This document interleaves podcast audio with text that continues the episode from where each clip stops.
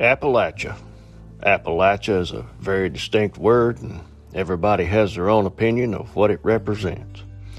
Moreover, though, whether it's right or wrong, it stirs up images of everything from indescribable mountaintop beauty, deep forest, and cabins in the wood to trailer parks, meth heads, extreme prejudice, and xenophobia. The fact that one word can bring up such a huge response is an ode to its far reaching influence in society. The Appalachian Mountains are the oldest mountains in the world. They once towered 30,000 feet into the air and currently stretch from Canada through 14 states all the way to Louisiana. The inhabitants of these mountains, through the many years of their existence, have lived through and witnessed what can only be described as horrendous, demeaning, and even downright unbelievable. History, as we are now learning every day, is not exactly what we've been told, and what was once thought to be nothing more than fairy tale is now coming to light as truth.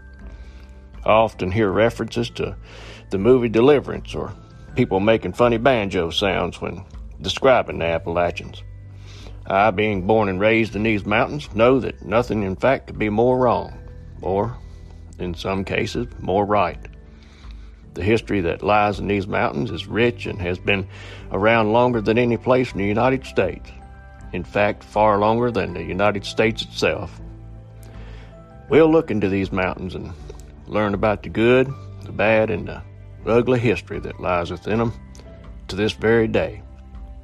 Hello, I'm Larry Bentley, and this is Appalachian Murder, Mystery, and Legend.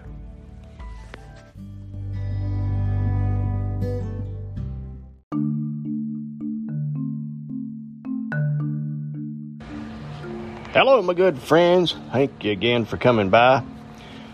For centuries, mankind has heard of the infamous giant, to some, a mythical being that terrorizes and even eats humans. The story of David and Goliath, as told in the Bible, is prominent in the Christian belief. Today we look at that story as if we're detached from it, believing that it happened so long ago that surely the giant soon died out with the slaying of Goliath, or maybe giants were just some type of a rare oddity that happened due to a growth disorder, much like the case of the great wrestler Andre the Giant.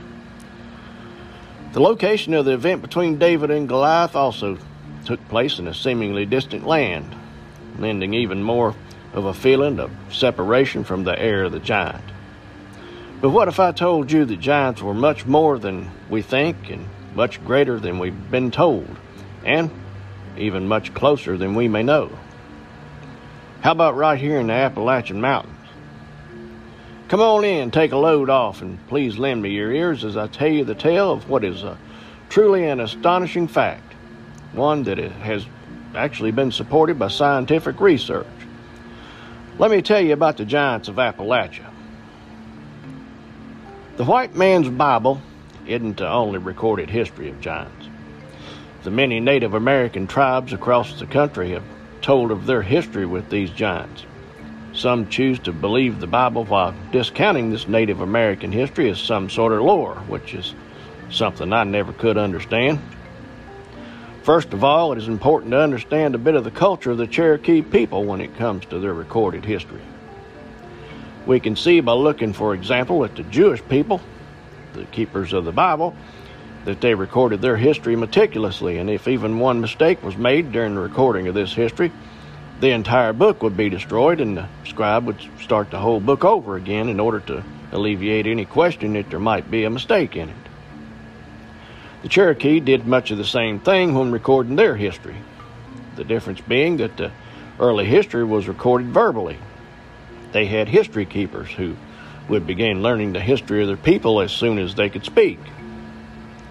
It was very important that the history keeper learn the history exactly as it was told to them by the predecessor. Every word had to be exact, and there was no embellishment of any kind of the record tolerated.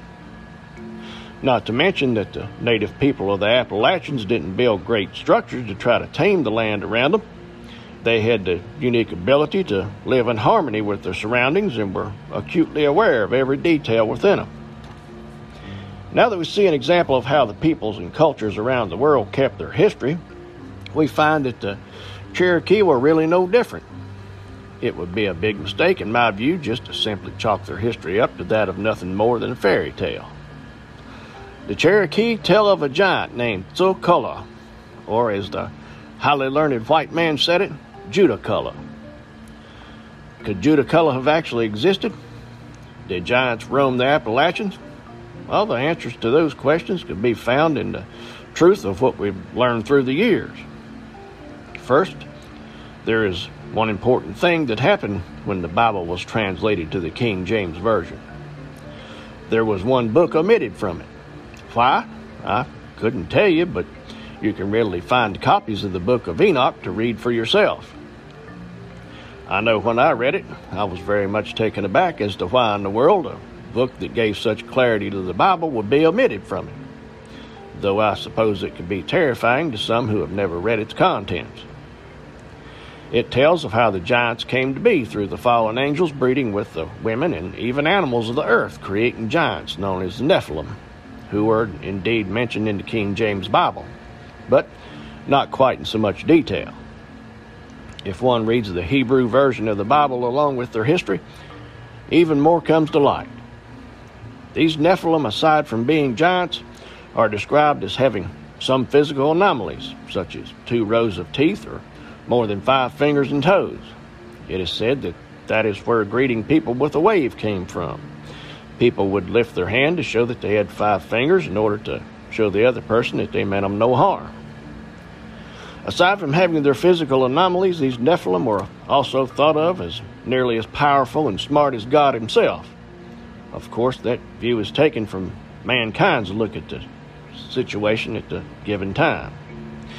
The most interesting entry in the Bible itself, at least to me, states that the Nephilim will be here on earth both before and after the flood of Noah. Now that'll sure get your mind to thinking. Now, if we take what the Bible says as truth, all of what we went over so far could be taken as fact, especially when backed up by Native American history. There's little doubt about the fact that giants were, at very least, existed at some point. Now, I know that there are those who think the Bible, as well as the Native American history, is just an over embellishment of what actually happened. Well, is it though? There is far more than just written stories or histories to be considered, especially here in the Appalachians. Across this great land of ours, there are burial mounds, or at least what's left of them, some equal in size to the Great Pyramid of Giza. The Cahokia and Monk Mounds in Illinois and Missouri are just two of them. The Cahokia Mound is a hundred foot tall with a 14 acre base, almost entire acre larger than the Pyramid of Giza. Monk's Mound is just as tall with a thousand foot wide base. But what makes these and other mounds of their kind even more intriguing is what has been found buried inside them. There's a great deal of documentation along with pictures of unearthed skeletons of gigantic proportions with two rows of teeth and more than five fingers and toes buried inside of some of these mounds. Not just those two mounds, but mounds all over Appalachia. Professional stonemasons have found that the construction and particularly the stonework of these mounds should have been all but impossible considering the level of technology that was available or supposed to be available at the time. That in itself begs the question how'd they do it? What kind of technology did these builders have in order to shape and move the massive stones used in the mounds so precisely that not even a sheet of paper could fit between them? They also noticed that the orientation of the mounds was such that the entrances faced the direction that was in perfect alignment with the sun during the equinoxes. The mounds were present long before any colonists of Europe came to America, and according to the Cherokee, they were here long before their people even come to live in the area. Many of these Appalachian mounds were located in the mountains of West Virginia. In many of these ancient mounds, several giants were found in years past. Their large skeletons were found in the early days of coal mining and were more even found as people were excavating the ground for other purposes. One of the first reports of a giant occurred in 1774 when a man called Jack Parsons was walking along a recently flooded Cheat River when he noticed some bones protruding from the ground. He pulled a femur from the soil, and when he saw it was about seven or eight inches longer than his, well, then he removed the rest of the bones and laid them out, estimating that the person would have stood about eight feet tall. Other settlers also found gigantic skeletons in the area, which was soon dubbed Giant Town. In 1838, when amateurs excavated the Grave Creek Mound in present day Moundsville, West Virginia, they found giant human skeletons inside that were eight feet tall. I'll be right back. You're listening to Appalachian Murder, Mystery, and Legend with Larry Bentley.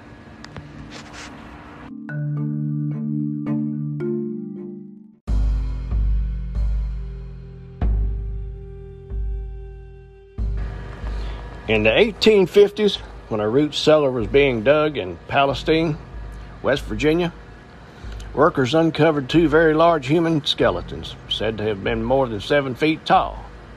Several people saw the skeletons, but that night the bones were stolen, assumed to be sold in a lucrative market of what was called then Indian relics, and that uh, was a big market back then.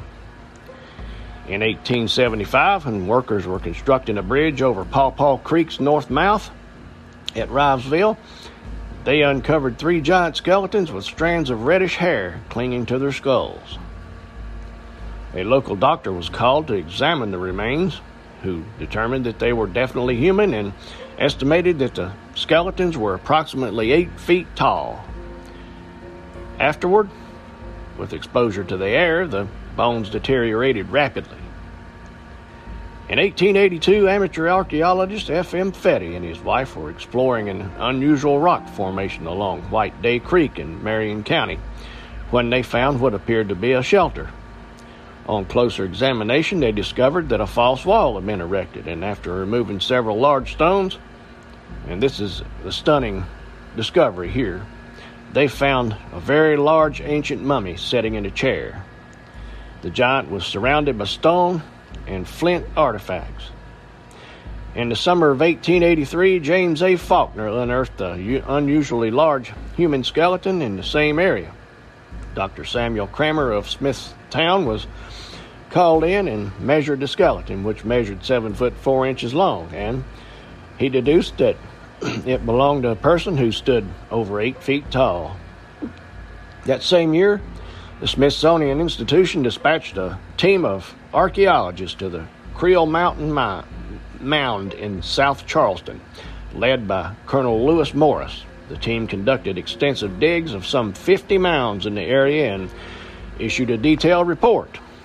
In their investigation, the team uncovered numerous giants, one of which was seven foot six inches tall, which would have set it well over eight feet tall with the once it was not a skeleton anymore and a full human being. And it was decorated with six heavy copper bracelets on each wrist, and on his shoulder were three large plates of mica. Mica is a crystal mineral that ranges in color from clear, yellow, purple, green, or even black. It is assumed that these were used as decorations.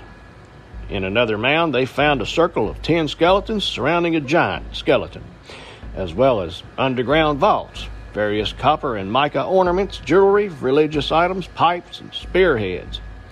Another large skeleton was also found that had a flat head type skull. As more digs progressed in the coming years, archaeologists in Wheeling, West Virginia found another grouping of giants ranging from seven to seven and a half feet tall, which also displayed unusual skull formations with low foreheads and prominent backs of the skull. The most recent discovery of these giants was made in 1959 when Donald Dragoo, the curator of the section of the man at the Carnegie Museum, excavated the Crescent Mound in Marshall County, where he unearthed a seven foot two inch skeleton, setting the height of the individual at nearly eight feet. Now, with all of that being said, there's little doubt that at very least, giants existed in the Appalachian Mountain at some point in history. But there remains many unexplored miles of treacherous mountain country. This in itself, at least to me, raises another question. Is there any way they might still be there today? Of course, they wouldn't still be in the areas where the skeletons were found, but neither are any wild animals found there that, due to the progress of civilization and had, where it pushed itself into. To answer the question, we must first consider that these giants were here long before any white man set foot in the New World. The burial mounds have been dated back thousands of years, yes, even older than the lifespan of Jesus Christ. That tells me, for one, that they existed here completely on their own for more time than is even known. Many Native Americans tell that these giants roamed the land long before their people even came here. Sightings of huge humanoids have been reported throughout the Appalachians as far back as the late 1600s. The first people surveying the mountains made note of them. These sightings became so prevalent in the mountains during the mid late 18 or 1700s that some made the local papers. They were referred to as mountain giants or wild men of the mountains. Their sheer size struck fear into those who ever saw them. Then in the late 1960s, there came the first clear video of one of the creatures, though it came from California. You may have seen the video of that creature called Patty, named after the one who took the film, Roger Patterson. Since that time, and with the development of newer technology, there have been numerous videos taken of these creatures, now called Bigfoot or Sasquatch. When looking at some of these videos, it would be a stretch for anybody to deem them all fakes. Some are very clear and show these giants walking along with their custom gait that is yet really to be mimicked by any man. Encounters have been reported with greater frequency in the state of West Virginia, possibly because the area's mountains landscape, part of one of the most forested and dense dense forested regions in the Appalachian Mountains and in the entire country. The recent encounter near the New River Gorge was described by a hunter with over 30 years of hunting experience. He was hunting over the Thanksgiving holiday when a, about two hours of daylight was left. He noticed movement about 60 yards toward the gorge from his position. He raised his gun to view the movement through the scope. After holding it in position for about 10 seconds or so, he saw a very large hand appear from behind the poplar tree. Its palm was against the tree, and he saw mostly big fingers. Then, to his shock, he saw a head peek from around the large tree and two large eyes affixed on the head of a creature that he'd never seen before, and it stared directly at him. Pretty much froze him in his place. There are many, many more accounts of encounters with these giants throughout Appalachia. Way too many to discount as hoaxes, as people who are making these reports are of no particular sex, color, or culture and want nothing in return but to warn others of the existence of these giants. At this point, there really is but one thing left to say. Do you believe that giants still roam the Appalachian Mountains? I'll leave that up to you, but as for me, I don't just believe. I know they do, and that's all I'm going to say about that. Remember the Appalachian Giant the next time you're out in the mountains here in Appalachia and have that feeling of being watched. Hear sounds around you that you can't really see what's making them, or you catch movement in the corner of your eye and can't make out quite what's there. Oh, and whatever you do, don't shoot one, you'll just make it mad. I hope you've enjoyed our story today. If you have, please rate and review the podcast and don't forget to subscribe, please. Run over to our Patreon page at patreon.com and search Appalachian Murder, Mystery, and Legend. Give her a look over. You can join at several different levels, starting at Mountain Boomer all the way up to Appalachian Hillbilly. Or you can go over to Facebook group, Appalachian Murder, Mystery, and Legend Podcast, where we can discuss everything Appalachian or whatever else you'd like to talk about. I'll be back soon with another Appalachian murder, mystery, or legend. I'll see you then.